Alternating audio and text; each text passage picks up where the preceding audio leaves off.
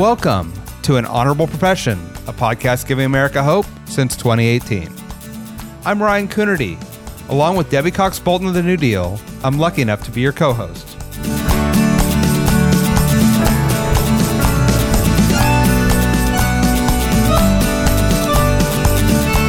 An Honorable Profession is a New Deal Leaders podcast. The New Deal is an organization that supports the next generation of American leaders. From attorneys generals to state senators to mayors to school board members, these are the people that are pushing policies and politics that will respond to climate change, rebuild our economy, address racial injustice, and restore our democracy. These are incredibly talented people who have dedicated themselves to public service when their country and their communities needed it the most. Check out newdealleaders.org to see what I'm talking about. Welcome to an honorable profession. I'm Debbie Cox Bolton, CEO of the New Deal, where we're proud to support some of the inspiring leaders you hear on this podcast. In this episode, I speak with Connecticut Senator Bob Duff about what it means to be majority leader and his responsibilities, governing during COVID, and the expectations we place on our elected representatives. We also talk about some of the work he's most proud of, including rewriting a decades old education funding formula, about how Connecticut will prioritize federal funding coming from the American Rescue Plan and the Bipartisan Infrastructure Act, and how receiving a response to a letter when he was just eight years old put him on a path to public service. Bob Duff, welcome to an honorable profession. Thank you very much for having me. I really appreciate it. It's so great to see you. And I was just saying off air, so I'm going to say it again that I just, I love when I get to interview people I've known for a long time, people who are friends, because in doing so, I always find out new uh, stories about them. And I'm excited to, to talk to you about that a little later in the show about how you got into politics. But as we talked about at the intro, you know, you've been in the legislature for about 20 years and you've been majority leader since 2015. I thought I'd start with just a question about for those people, particularly who are aspiring to public office maybe someday, what is a majority leader? What are your responsibilities and how has that been being in that role over these last, let's say, 20 months or so during COVID? Well, thank you. I appreciate that. And, uh, you know, I think, um, you know, majority leader is, is different for, you know, various states and each leader brings their own unique kind of stamp, I guess, on, on the issue, uh, on the position, I should say. But first, I just want to say real quick that I just, how much I love New Deal and really putting all these great leaders together in one room uh, at least once a year and we all come together sometimes now on zoom and everything else and just such a great opportunity to collaborate and swap ideas and talk to each other and just have boundless hopes and optimism for our country and new deal has done that so well so thank you. And i just had to say that before i got started I appreciate. Thank you. You do give me hope and optimism. So thank you for thank you. That. Thank you. Well, you all do so. So majority leader, you know, like I said, everybody has a different style, I guess, based on who they are and how they came to there and that kind of stuff. And you know, kind of it kind of goes to what you were saying earlier about how I, you know, we'll talk about this later about my start in politics. I don't come from a political family, and I, I know there's a lot of people who don't come from political families either. And you know, I think sometimes looking from the outside in you're kind of like, oh, you know, if, my last name isn't like Clinton or Bush or Kennedy or you know, name a name a family, you know, in some states that have had a lot of political success. If you don't come from that, there's no way you can break in. And so I, I think I come about it from a standpoint of trying to make sure that we're always fighting for the people who generally don't have a voice. And you know, being majority leader means that you have a greater stage and a greater bully pulpit in order to really stand up for the things that you believe in and for the people who sent you there. And not only that, but you're you know you're leading a caucus as well of your party. In Connecticut, anyway, the majority leader does a number of things. One is runs the floor when the state senate is in session. You know, almost like a traffic cop, kind of you know figuring out you know what bills are going to go today, what are talkers, what are not talkers. In Connecticut, anyway, we we don't have limits on debate. So I know in other states they may say, okay, well, you know, bill one, two, three is going to, we're going to debate it for an hour and you'll get a half hour on one side and you'll get a half hour on the other side and we'll have three amendments. For us, it's almost like the Wild West. You know, we don't know. We try and figure that stuff out behind the scenes beforehand, you know, and you do your best with the other side of the aisle. But, you know, you try and get through your priorities, you try and do that. I also chair the Executive and Legislative Nominations Committee, which is a committee that, uh, whether it's legislative, appointments that need to come through. So, for example, the Port Authority of, of all things, or the Airport Authority, some legislators, like legislative leaders, have appointments and those have to go through the legislature. The governor appoints the secretary of the Department of Transportation, uh, the commissioner of the Department of Transportation, commissioner of the Department of Social Services, and on and on. Those folks have to come to the uh, legislature and the executive and legislative nominations committee. So they have to pass through us before they can get through the House and or Senate as well. So I would like to say that the the majority leader is interesting because you know, as in most state legislatures, we're we're part time, so kind of our the formal part of the role is is you know very finite. But I would say that anybody who's in elective office, and again, is um, having a greater bully pulpit as a leader of, of, of the legislature and of the state, that uh, I'm majority leader 365 days a year, 24 hours a day, seven days a week and that that provides uh, an opportunity for me to speak and to say things and to stand up for things that I believe in, whether the legislature is in session or not. I want to follow up on that, Bob, in terms of the question about, or the statement you just made about the fact that you guys are part time. Because I do think that some people, and there was a, great article in Politico recently about this, about part time legislatures, and the fact that constituents don't understand that, right? Constituents don't understand that people are balancing other jobs with their legislative duties. And particularly in this crazy period we've just been through where government was needed in so many different ways during COVID, the expectations, I think, for constituents were really high. And how, how did you find that, you know, I mean, both generally generally speaking as a legislator in, in your long career, but also in particularly in these last 20 months or so? Yeah, I, I think that's a great question because, yeah, a lot of people think that A, we live in Washington, D.C., B, that we all make 170 or 180,000 dollars a year like our, our federal counterparts do. And, and, in fact, you know, most state legislatures pay close to nothing. I mean, uh, we in Connecticut haven't had a raise in over 20 years, and I think we're probably one of the better paid ones at $30,000 a year. So it's it's yeah, people don't really understand the part-time legislature thing. You know, I get that, and you know, we we have to do a better job of maybe explaining that a little bit. But I will say that you know, if you rank and file in, in the House, you know, there's more of you. It's a little easier to kind of do the balancing act as a senator, state senator. it gets a little harder.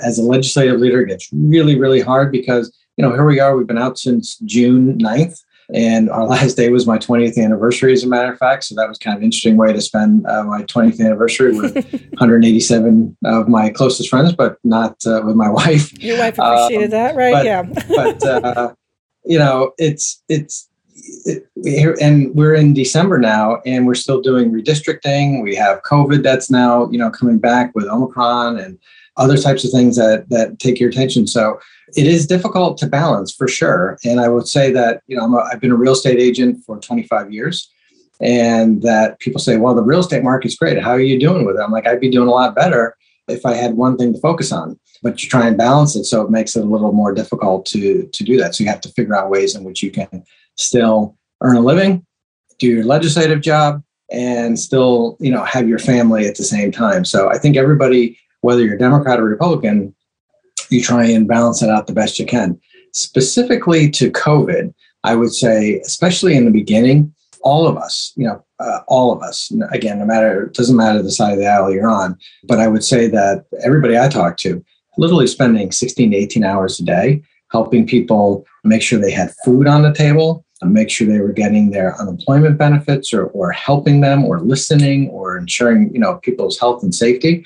It was a time that it was a most interesting time and a most stressful time and all of us trying to learn as we were going through this whole thing like you know people say you know kind of we use cliche building a plane while you're flying it but it really was that and of of trying to do everything we could to help people in really the most stressful time especially if you're a small business owner or you just got laid off i say here in connecticut we've done a, a pretty good job of that federal delegation did a good job but um, but it was it's definitely been difficult and taken a lot more time probably than normally would have had we just been in session.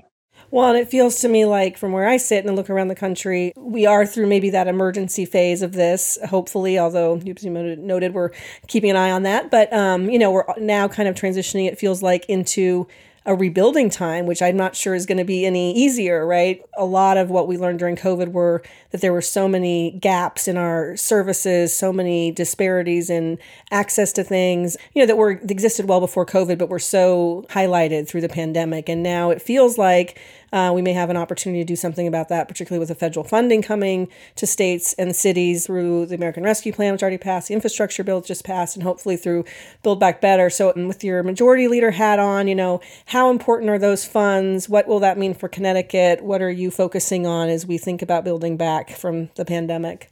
I, think you're absolutely right about that. And, you know, thank goodness for a federal response on this because the states, there's no way the states could have done this ourselves. I mean, we, our, our economy has come back very strongly, but we needed that that federal help with the American Rescue Plan and others.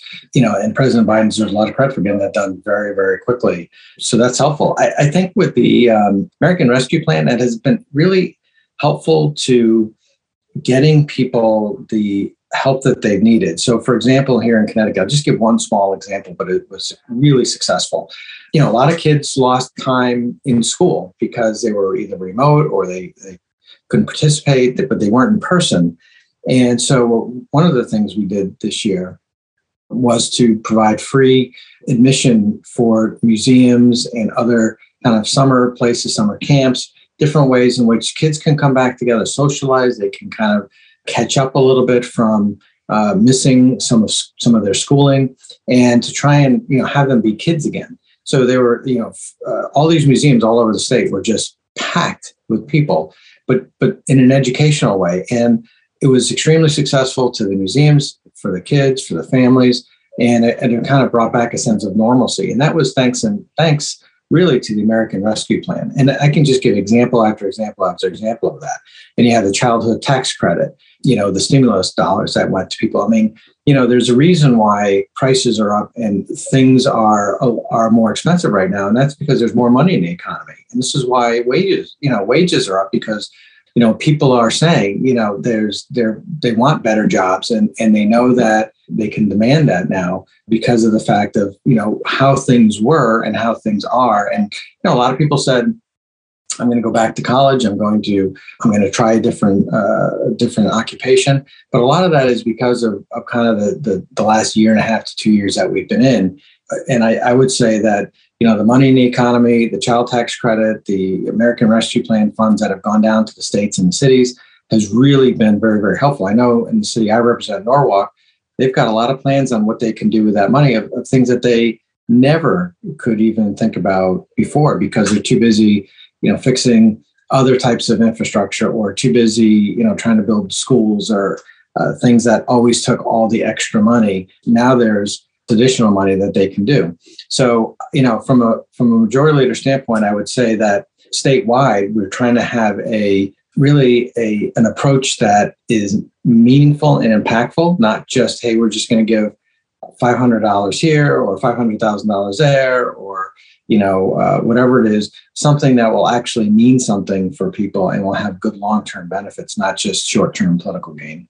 Yeah, I think that's so important because it does really feel like it's this once in a generation, once in a century opportunity to invest in some of these longstanding inequities, and hopefully that that will will get where we need to go. So you have worked on a lot of these issues that were exacerbated COVID for some time. I wanted to maybe just take a couple and talk to you about kind of some of the work that you've done over the years.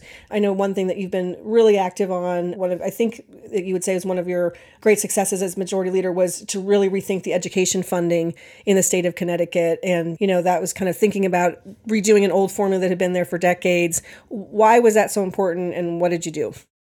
Yeah, thank you. You know, what we saw, as you said, you know, the cracks were already there. They were just exposed more because of COVID. And I think it opened a lot of people's eyes as to what needed to get done. You know, a few years ago, when we had a 18 to 18 Senate and uh, the House was uh, narrowly divided as well, we had a bipartisan budget. And I remember we sat in a room, we didn't have a budget on time. So we, the six leaders, literally sat in a room from probably June or July till October.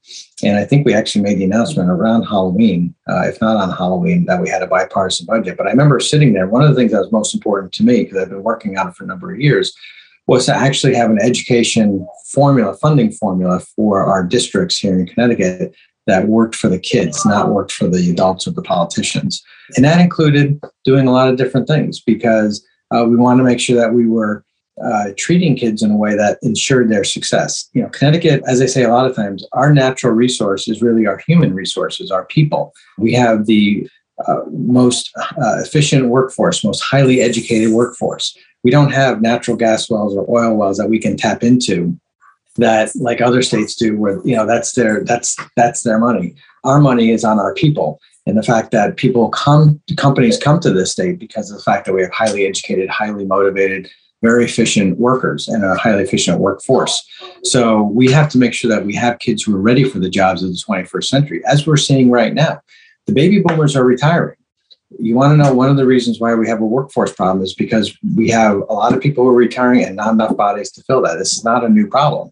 So we one of the things that I you know have been thinking about for such a long time, all those years ago, is the fact that we can't afford, nor is it morally right, to have uh, kids in our biggest cities like Hartford, New Haven, Waterbury, uh, Bridgeport, uh, Norwalk, where I live, and Stamford, and other places graduate kids who only 30 or 40% of them at the level they need to be at for success.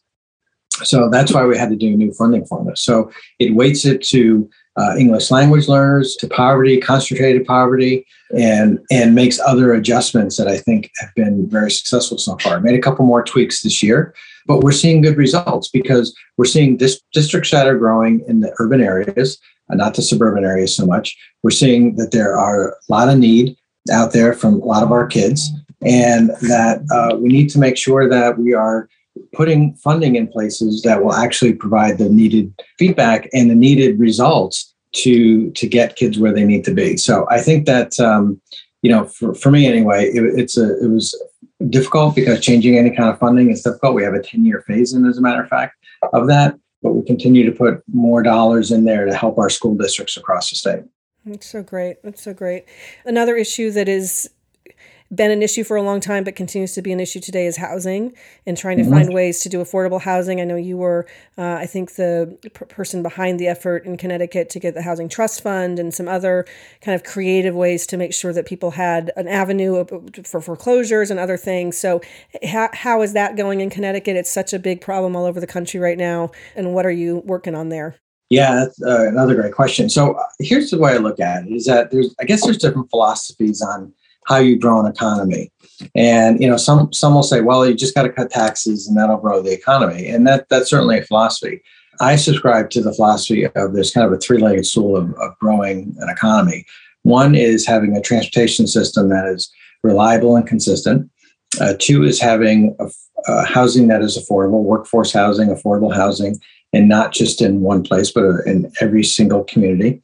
And the third is having a, an education system that works for all of our kids. So there's three legs to the stool, and that includes higher education, preschool, all that kind of stuff. Just education is a big bucket.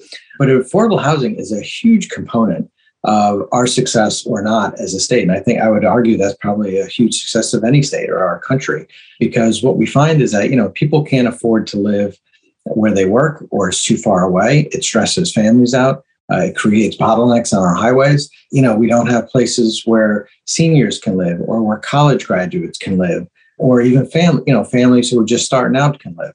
So, you know, I, I live in Fairfield County, Connecticut, which is an, ex- an extremely expensive place to live. And it's important for us to make sure that, you know, the person who is giving me the coffee at Dunkin' Donuts, that they don't live 50 miles away from here because that's the only place they can afford it. Think about what that's like for themselves and their families they have to work two or three jobs in order to kind of pay the rent what that does to kids their educational system how it stresses our transportation system. So it all kind of comes together i think. That i think is what we need to be striving for. And norwalk's done a very good job of that.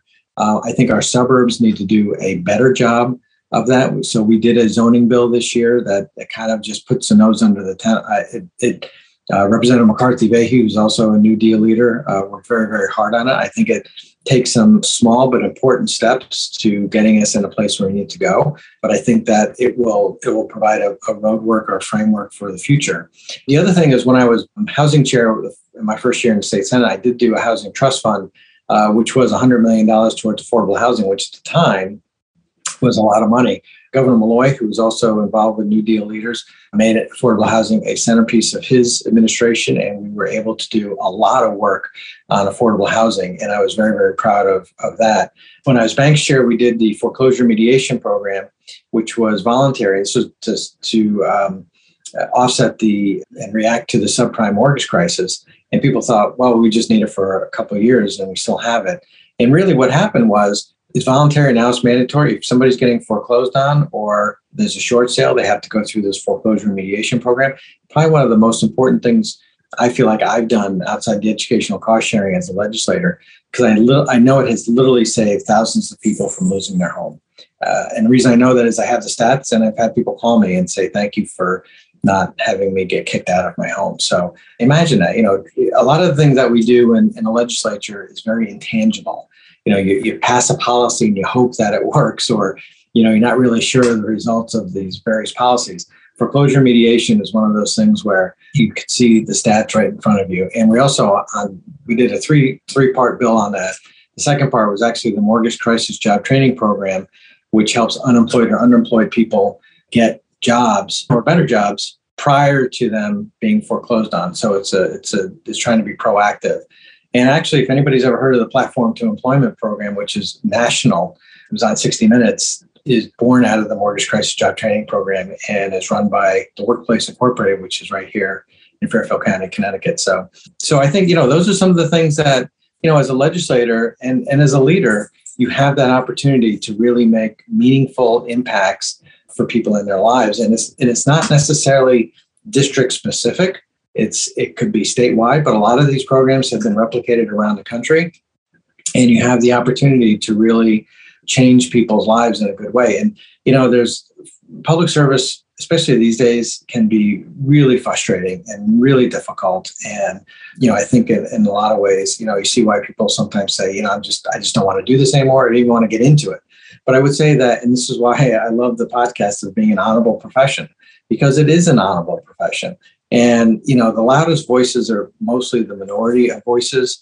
They just tend to be the loudest. But you know, you talk to people, they just want you to help their lives. They want you to help make it a little bit better for them and not make it so difficult. And I think that anybody who goes into public service that you can just try and do that. And um, anyway, so I'm sorry to go on so long no, about that. No, I, I couldn't agree more with things. you. I, I, appreciate you saying that because I mean, and you know, I feel this way, but I, you know, I'm just so honored to work with so many of you around the country, particularly in these times. We started the podcast pre-COVID, and you know, absolutely, politics and public service is an honorable profession, and I feel like no more so has it been apparent than in the last uh, 20 months when you guys are doing this in such tough circumstances with a lot of animosity and a lot of high tension and you know and, and, important stakes. And so to all the people who are out there listening about uh, some of the stuff you were just talking about on housing i mean clearly this some of the work you did a long time ago as you said during the subprime mortgage crisis and other times are tools that can be used today because we're dealing facing the same kind of um, crisis around the country on housing. So i hope people will take a look. A lot of that material is on our website at newdealleaders.org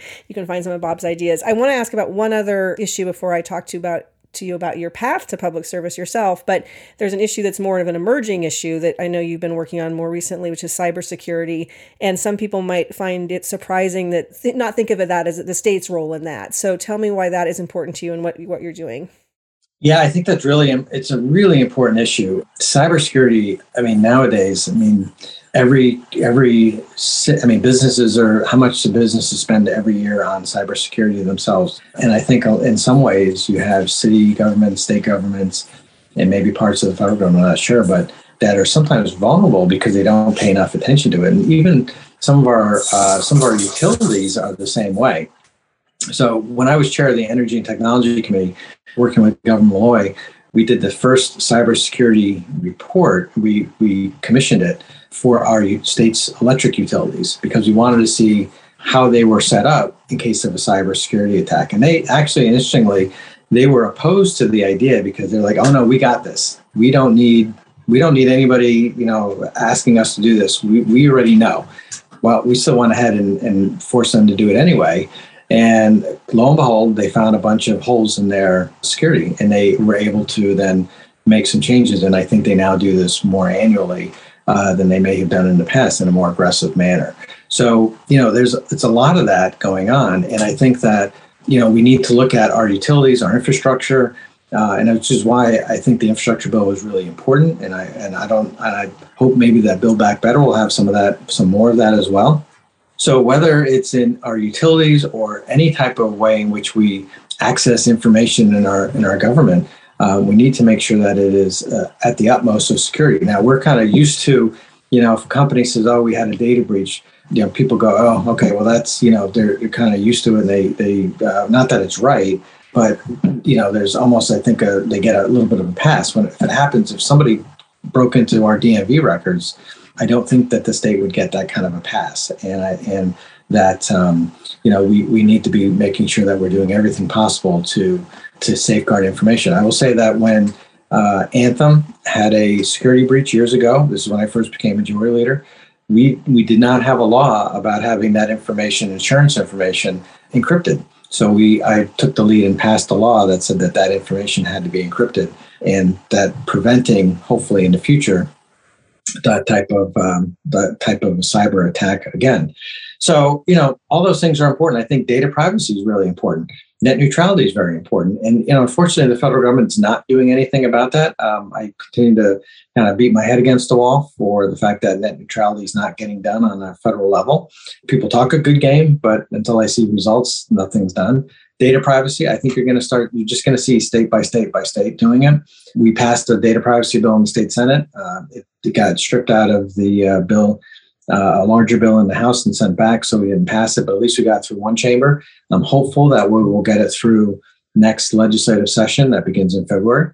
And we're getting more and more people around the table. And they're really starting to, you know, companies that were fighting us are now starting to figure out that you know we're serious about it and that uh, states are doing it on their own if they don't want a patchwork of 50 different laws then they better work with us because we're, we're talking we as legislators are talking to our counterparts around the country to put together the strongest possible bill no it's an issue we're going to it's so important and uh, it's important to, for people to realize that how the state's role is important in that as well. So let's talk a little bit about how you got into public service, this honorable profession, as we said. People can't see you, but I can see that there are a couple plaques on the wall behind you. And when I was doing some research for this, this is the story that I didn't know about even though we've known each other a long time. That when you were eight years old, you got involved in public uh, discussion around a, a field in your neighborhood. So tell tell us what happened, and was that your kind of first first interaction with with government, and what was that experience? Experience like?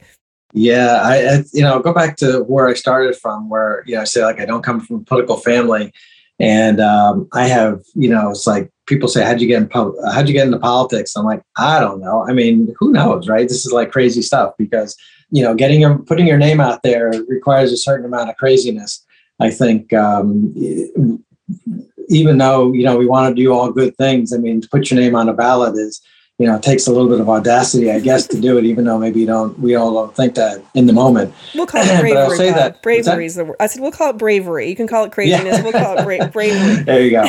But uh, yeah, I would say that you know, growing up, at least on my dad's side of the family, uh, but I think my mom's side of the family talked politics too. And I think one side, my mom's side was all kind of uh, Reagan Republican. My dad's side were all FDR Democrats. So I think there was certain amount of pragmatism that still stays with me today. Around my my uh, dad's side and my my grandparents there, we talking probably talking about it at the dinner table one night, and somebody was saying something, and for some reason, it just bothered me. And I, I thought, well, I guess I'll just write a letter to the mayor. And he wrote me back, and because I, I said, you know, you're making this field. It's called Duffy's Field at the time. Now it's called Veterans Park. They wanted to develop it.